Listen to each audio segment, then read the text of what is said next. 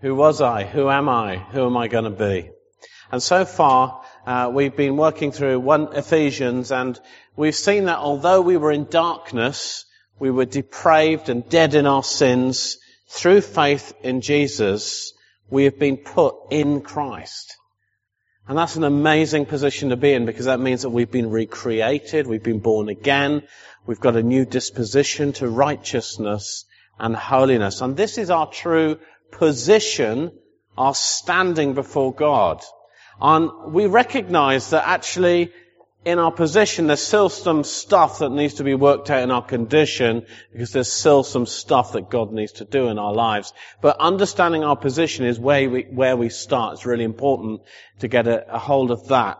We're not yet the finished article. We're still works in progress. And I want to encourage you, if you haven't had a chance to catch up on the rest of the series, it's online and you'd be well advised uh, to have a good listen, I think, because I think these are really important things that we're looking at. But what I want to look at today is what are the implications of our new position? I mean, what if we were to really get it? What difference should it make to our lives? Who are we now in relationship to God? Because we're in His family, we are adopted as sons and daughters of God. And this has been his plan all the way along. All the way along, it's been God's plan to give us this incredible privilege of status within his kingdom. Just turn to Ephesians chapter 1 for a minute, and we're going to just read a few verses from there. Ephesians chapter 1, verses 3 to 7. Praise be to the God and Father of our Lord Jesus Christ, who has blessed us in the heavenly realms with every spiritual blessing in Christ. For he chose us in him before the creation of the world. That's quite a long time ago. Before the creation of the world, he chose us to be in Christ, to be holy and blameless in his sight. In love, because he loved us, he predestined us, He predecided us to be adopted as His sons, as His children, through Jesus Christ, in accordance with His pleasure and will, to the praise of His glorious grace, which is freely given us in the one He loves. In Him we have redemption through His blood, the forgiveness of sins, in accordance with the riches of His grace. That verse there, He predestined us. He's always imagined, He's always wanted for each one of us becoming Christians to have that kind of relationship with Him, to be adopted as His sons, as His children through Jesus Christ. And this is a place of incredible privilege. This is a place of incredible privilege, but we don't often act like sons. That's the reality. We don't often recognize the privilege that we have with God. I mean, think about it. How many arguments at home or church or work revolve around who is right or who is at fault? When my wife asked me earlier on in the week, why have you booked that thing in the diary? You know I'm out that week, that day. I told you last week. No, you didn't. Why is that my immediate response? I don't know. I've been wrestling with that all week. I honestly can't remember her telling me. I've just got to tell you all. I just can't remember her telling me about that appointment. But there you go. But why is it? Why is it so often that our instinctive response is to rush to defend ourselves, to argue back? And it's not just a man thing, before you ladies think that. So is there anything in my position in God that should challenge that defensiveness?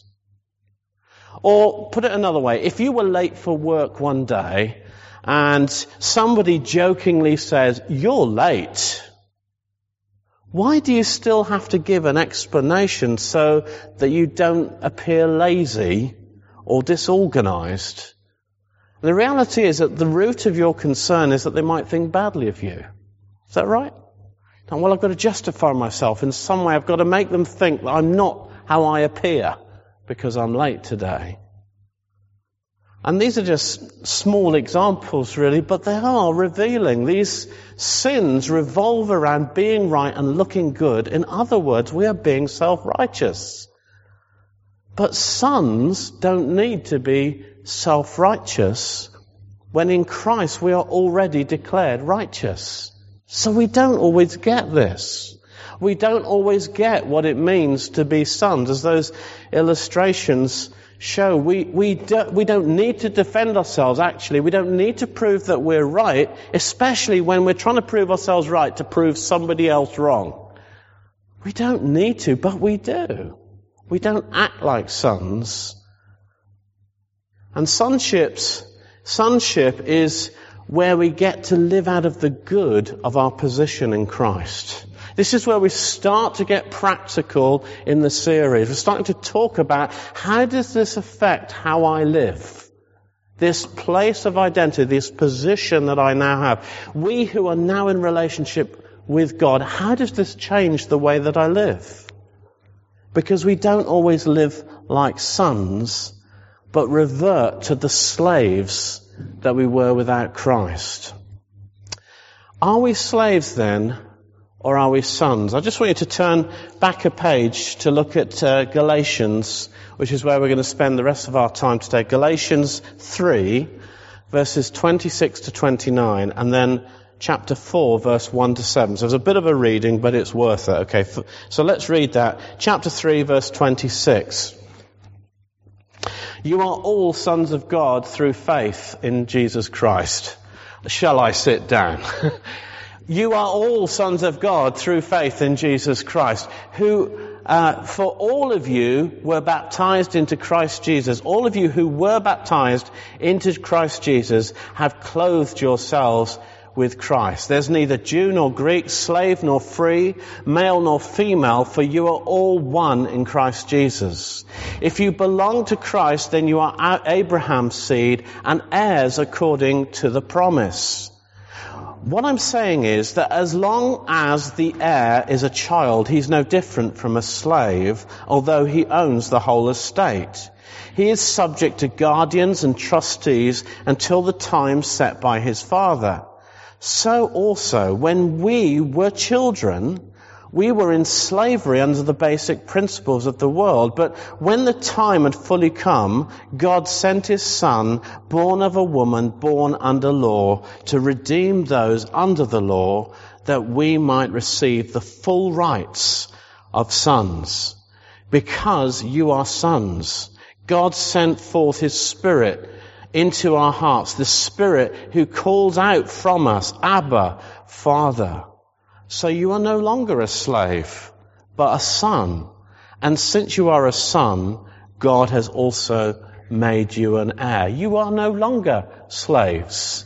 You're a son and also heirs of God. Let's just take this passage apart for the rest of our time together. First of all, we see that we were slaves. We were slaves. That's what Paul says. Slavery is where we come from. And we've looked at this in some detail already in the past couple of weeks. But the reality is, is that we were dead, we were bound to sin, and the law, which in our depravity we just couldn't keep. We just cannot stay good. We just can't keep the rules. We were not free. Although some people think that they are. They say, I'm free because I do what I want to do. I do what I want. I please myself, but they're not free. Because actually what happens is that many people become enslaved. They become enslaved to addictions, to destructive habits or patterns of behavior that compel them actually not into freedom, but into a place of more and more powerlessness. Why have we got such a problem with addictions in our society today? People say they're so free, they're so liberated, and yet they're addicted to the very things that they feel that they're free to do. How's that freedom? We were not free. In fact, we were in slavery, Paul says, under the basic principles of the world. Now all that means is really, even the laws of religion, even the laws of government can't keep us from slavery because we cannot obey the law. We cannot obey the law, whether it's a religious law or a law that is put out by men. Because without Christ, we are either slaves to our own carnal desires or we're slave of men. That's where we're at without Christ. But in Christ, we are no longer slaves, but sons. Sons. Galatians 3, 26 to 27 says, You are all sons of God through faith in Jesus Christ. For all of you who are baptized into Christ have clothed yourself with Christ. I think clothed yourself with Christ is a really great picture of what it means to be in Christ. Actually, you put on Christ. You, you're clothed with Him. You're clothed, clothed with His character. You're clothed with His righteousness. You're clothed with all His attributes. Clothed in Christ. You are sons of God. That means literally we are offspring. We're God's offspring. We're sons and His daughters. We're born again, as we were saying last time, but we're born again into the family of God by faith. I mean, what an amazing transaction. What an inheritance making us the offspring of God. Not only making us the offspring of God, being born with that new nature, that new disposition, as we were saying last time, we also get a new dad. I don't know, have you ever felt like you could do with a new dad? You know, new parentage, some of the things that we inherit, some of the problems, some of the dispositions. Well, that's what you get. You get a brand new start. You get a new dad. You get a new inheritance in Christ. You stop it, daughter, in the back row, though. Ah, it's a fantastic truth for us. New potential because we've got new genes. That's what it means to be a Christian. You want to get away from your old life. You don't want to go the same way that your mum and dad did. You get a new start. You're born again.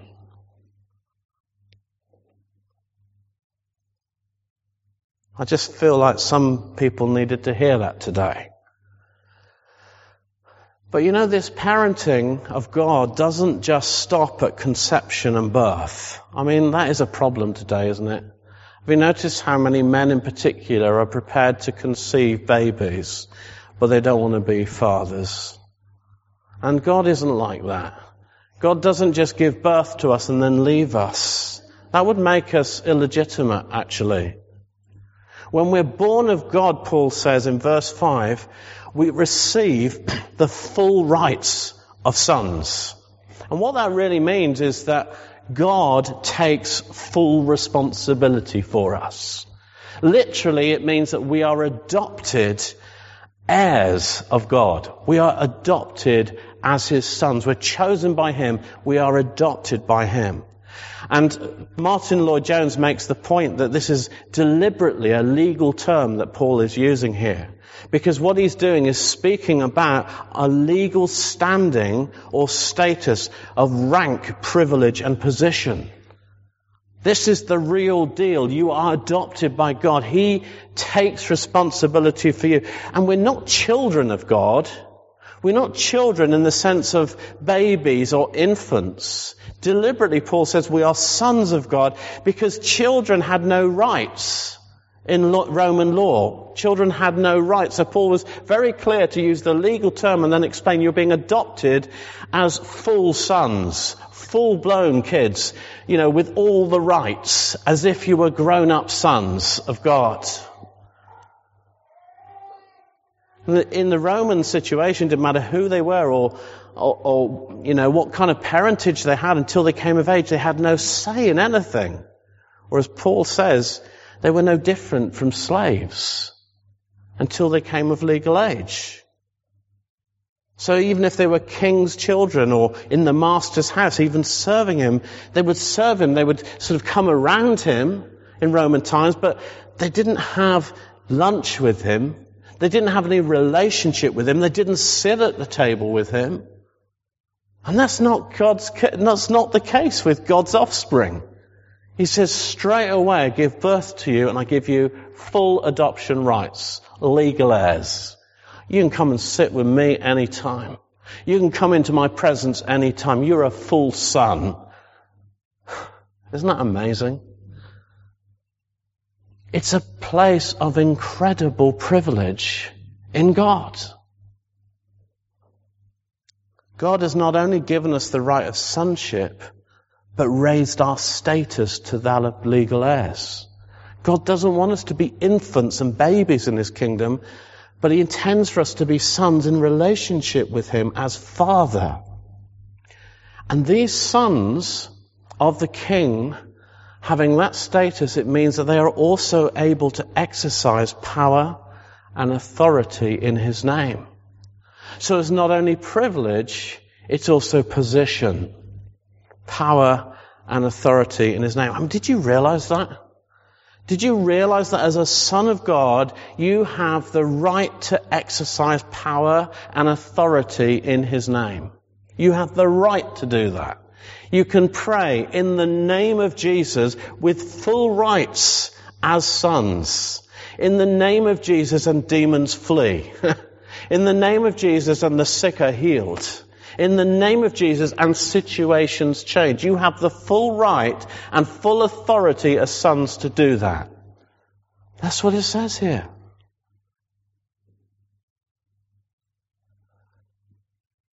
I wonder how often when we worship and we're coming into the presence of God, we can do so boldly, knowing that we are welcomed into a place of privilege. I wonder how much it affects our thinking when we come to God.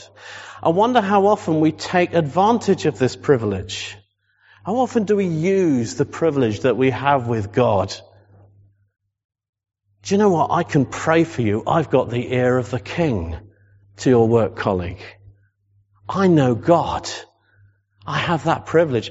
Yeah, I talk to him. I have a hotline to God because I'm a son of God. Did you think like that? Do you think like that? Do you have that sense? Are you aware of the favor that you have with God? I don't think we are. I think we forget.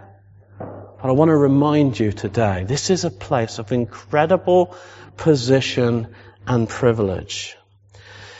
I remember growing up and having a sort of awareness of a sense of privilege that I had with my own dad. You see, my dad, there's good and bad bits to this, but one of the good things of my dad being the headmaster of my school, there were many bad things, as I just said, but one of the many good things, I'm sure, was things like at any time I could go up and just hold his hand. At any time, I was only in infant school, so at any time I could just go up and say, Dad, I need a hug. Any time I wanted, I could go up and say, Dad, everybody else had to call him Sir. You know, and if I'd forgotten my trip money, which happened most times, I'd just go up and say, Dad, I forgot my trip money. Or Dad, I haven't got consent to go swimming. I had this privilege. And you know, I could just go into his office. All the other kids had to wait. But he was my dad. It's a place of incredible privilege and position. Of course, it wasn't all benefits. As I said, on the I mean, on one occasion when I was naughty, and I know you find it hard to believe that I was ever naughty, I remember my dad menacingly speaking the dreaded words, you wait till we get home. but mostly, I lived in the good of this privilege. Do you? Do you, with your Father in heaven? Do you have that sense of privilege? Because that's what it means to be a son of God. Do you live like a son or a slave? Because the problem is we forget. We've been slaves for many years, for generations of humanness, and it's hard to break away. So easily, even as Christians, we return to slave-like behavior or thinking. Even though we're no longer slaves in name, we can remain slaves in nature or in certain areas of our lives. And often this is because there are strongholds in our thinking or there's been a lack of teaching or understanding. Like we were talking last week, the instruction manual of new birth. We didn't know it said that. we didn't know that that's what it meant to be a Christian. I don't have to do that anymore. And we need to be taught again. We need to learn some more. But I just want to just give you some examples of the difference between sonship and slavery. I'm just going to throw out a series of statements and scenarios to you and I want you to ask yourself this question as I go through and say, what kind of identity issues do I have at the moment? All right, have you got that question? What kind of identity issues might I have at the moment? How am I doing with this sonship? Okay, so here's the first one. Slavery is about what you do. Sonship is about who you are. Slavery is about what you do. Sonship is about who you are. And guys, this is a really easy one to spot. It comes out often when we introduce ourselves to one another. I mean, how often will we introduce ourselves with what we do rather than who we are? Hi, I'm Rob. I do this. We talk about the role that we play in the church or the job that we do or the children that we have. Or how often do we evaluate ourselves on a performance basis? My latest achievement or failures. That's how we identify ourselves. The salary I earn or the lack of it. You know, our self-worth can be directly linked to these performance areas in our lives, can't they? You know, when we get a pay rise, I feel so good. when I don't get the pay rise, I feel rubbish. And even when it comes to your own children, it's how many have you got? Or what have they done to identify themselves? How are they doing at school? Are they performing well? What school do they go to? Which university are they up for? Or other measures of achievement rather than I'm just a proud dad and I love my kids. Guys, we've got to be careful of that one. It's a Solihull problem, you know. Achievement, achievement, that's all that's important. Getting a good education. If this is the kind of identity issue that you have, then you're going to be more concerned about your role, your husband's role, your wife's role, or your family's role in life than about the fact that actually God loves me. You're going to be more concerned about those other things. So, for example, if you're a worship leader, you will only be as good as your last worship set. if you're a preacher, your last sermon. If you're a teacher, the exam results that you got, the Ofsted report. And guys, I know I can be really vulnerable on this one performance. Did I do well? Was it good enough? That's slave thinking, not sonship. And it's this kind of identity mindset that can also make us slaves to the opinions of others. Always looking for approval. Very conscious about how others perceive you, particularly with authority figures or those that you might perceive to have influence or particular importance in your life. I remember hearing about PJ Smyth and he was sharing on one occasion, he's one of the big names, if you like, in South Africa, God using him amazingly. And he talked about the first few times he started to gather with some of the other international leaders and just feeling overwhelmed, saying, I'm in the same room as so and so.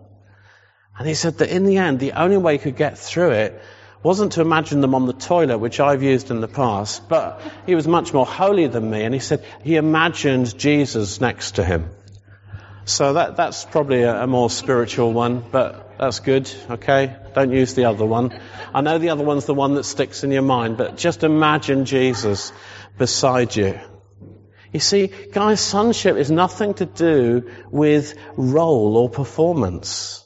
Sonship is your status and who you are, whether you do anything great or not. I'm still a son of God if I do a good preach or if I do a really rubbish one. Okay?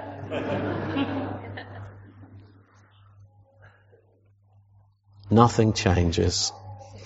Which leads into the next identity model that you may have. Second one then is slavery is about doing right. Sonship is about being right. Doing right or being right. And you know, this is a hard one to get hold of actually. The, the reality of the truth of this, the, the base of this is, it, if I do something wrong, if I do something sinful, if I really mess up, it doesn't change my status in the family. Ah, really? That's really what sonship's about. I really mess up, but I'm still a son of God. You know, I've got two children, and sometimes, I know it's really hard to believe, but sometimes my kids do things wrong. But you know, it doesn't mean that they're no longer my children. Although sometimes when they were little, I'd come home to Alison after a hard day and a child would be thrust into my arms saying, your son or your daughter has done such and such. So it appears that there may be some kind of temporary disownership in family life. But that's all it is. The fact remains they are still our children, whether they do good or they do bad. I've never said do you know, I have never said to my children, okay, Becky, I've told you three times now not to do that. You're out. Get out. Get out of this family. I've never said that, except for just then, when I was just using it as an illustration. She looked worried then. Sorry, I was just joking. I've never said that. Three times and you're out. I've never said you're out of the family. You're no longer a Davy. Just can't bear to have you in the family anymore. Never said that. Why would God be any different? Why would God be any different? It's a slave mentality, you know, that's always looking over your shoulder, fearful of punishment. So we cover things up, we hide things. You know, slaves are guilty Christians who struggle with condemnation and shame guilty Christian, they never have any fun. They never have any fun. There's no joy in being a Christian because they're never sure of their acceptance by God. Any minute they might lose their job. Any minute they might lose their place in the family of God. Any minute. What a sad, miserable place to be in. I'm a son. And whether I do good or do bad, I'm still a son and God still loves me. Is that your version of identity? Are you a fearful, sad, or miserable Christian? I'm not going to look round at anybody now just in case they're feeling a bit sad today. You know, sons know that they're sons no matter what they do. There's, there's a boldness about sons to enter God's presence, even an audacity secure in the acceptance of, of God's love for them. You know, when we have visitors, and we have visitors quite often on our house, our children know that they can interrupt politely, but at any time. Their status trumps that of any visitors in the house. If there's a problem, if they need something, they're more important. They are the children in the house. They know their status as sons, and there's nothing that can change it. You know, sons don't always get things right, but they know it's not all about performance because they're secure.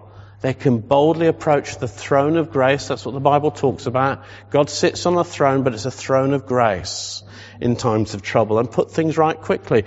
They're not hiding around furtive and ashamed. And sons are in a two-way relationship with God. They're, they're able to both request and then accept forgiveness, which is guaranteed, and then move on. Are you a son or a slave? Now, what about that idea of friendship? Are you friendly with God?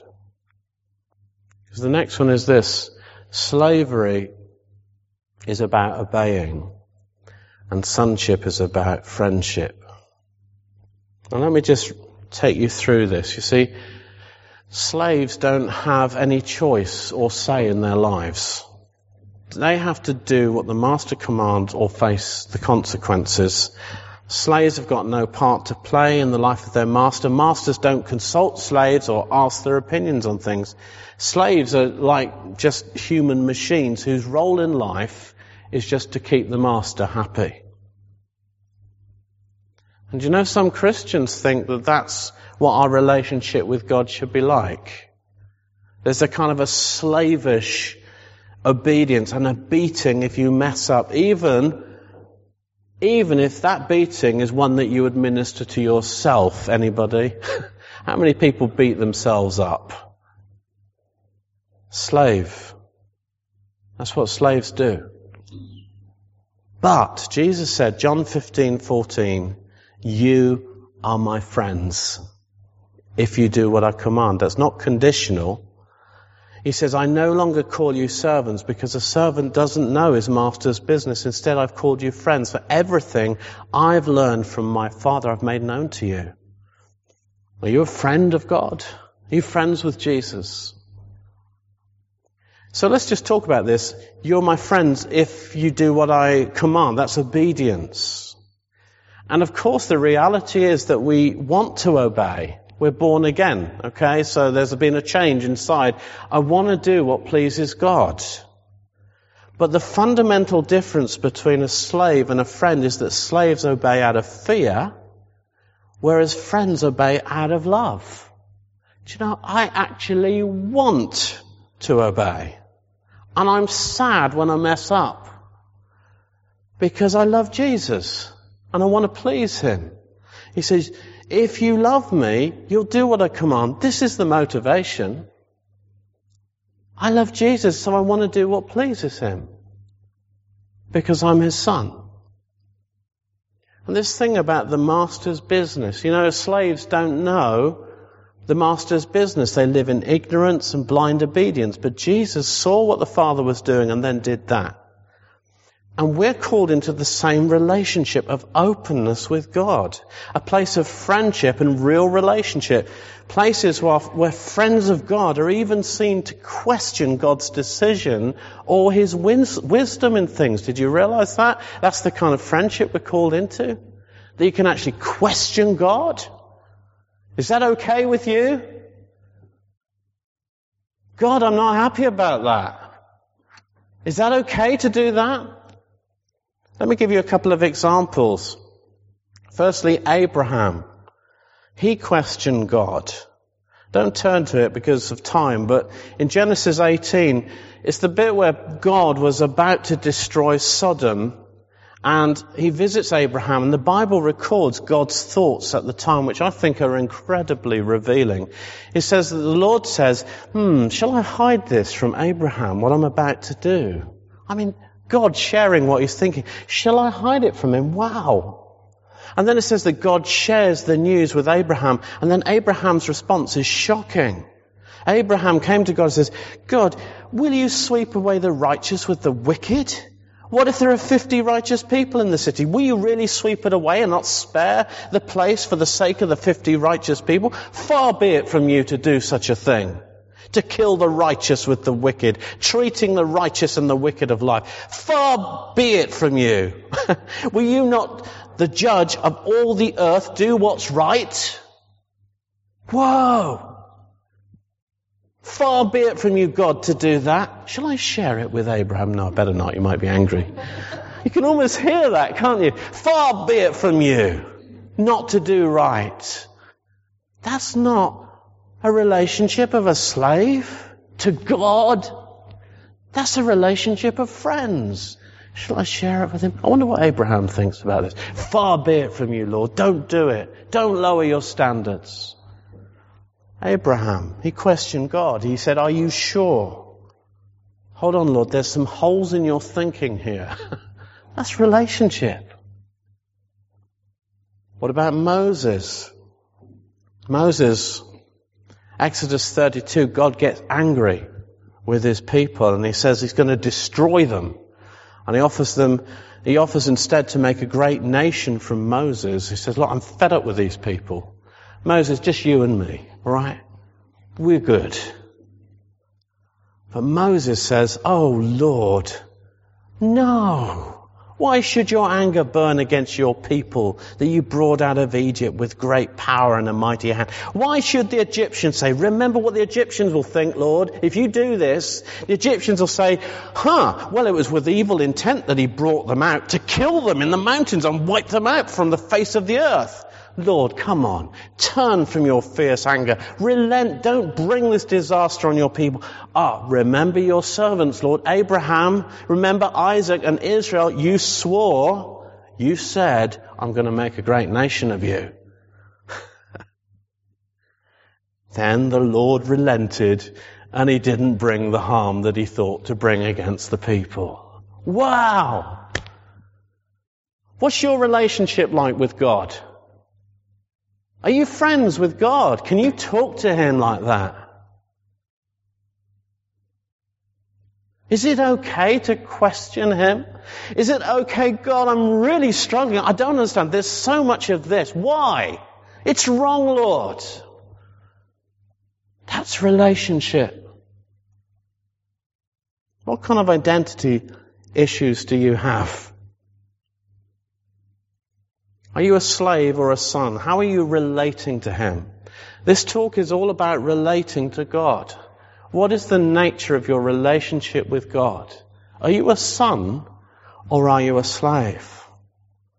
Now, if you're a slave in your thinking, you're going to be feeling pretty bad about this right now. You're going to be feeling oh, really messed up again. Oh, wish I'd heard this talk last week, you know? But if you're a son, there should be a healthy response, a kind of chuckle and, all right, sorry, Lord, I didn't get it. I'm so slow. Thank you for reminding me. Do you see? Are you a son or a slave? Help me, Lord, to get this reality into my thick skull. Yeah? That's where I'm at. I'm still struggling with some of this stuff. The reality is that we struggle with this and we easily slip back into a slave-like mentality. I just want to say to you, if you're aware of any particular area as we've been going through this list, if we could put the list up again, if you're aware of any particular area that you know, wow, I'm really struggling with this, it's the performance one for me. All right, I, I was saying to Alison, you wouldn't believe what I've had to pray through this week. Especially after I messed up on the arrangements earlier on. But you know, if you're aware of any particular issue, just repent and say, Lord, I'm sorry I didn't get it. I want to be a son again. Just deal with it and let's move on. We need to align ourselves with the truth of who we are, not with how we feel.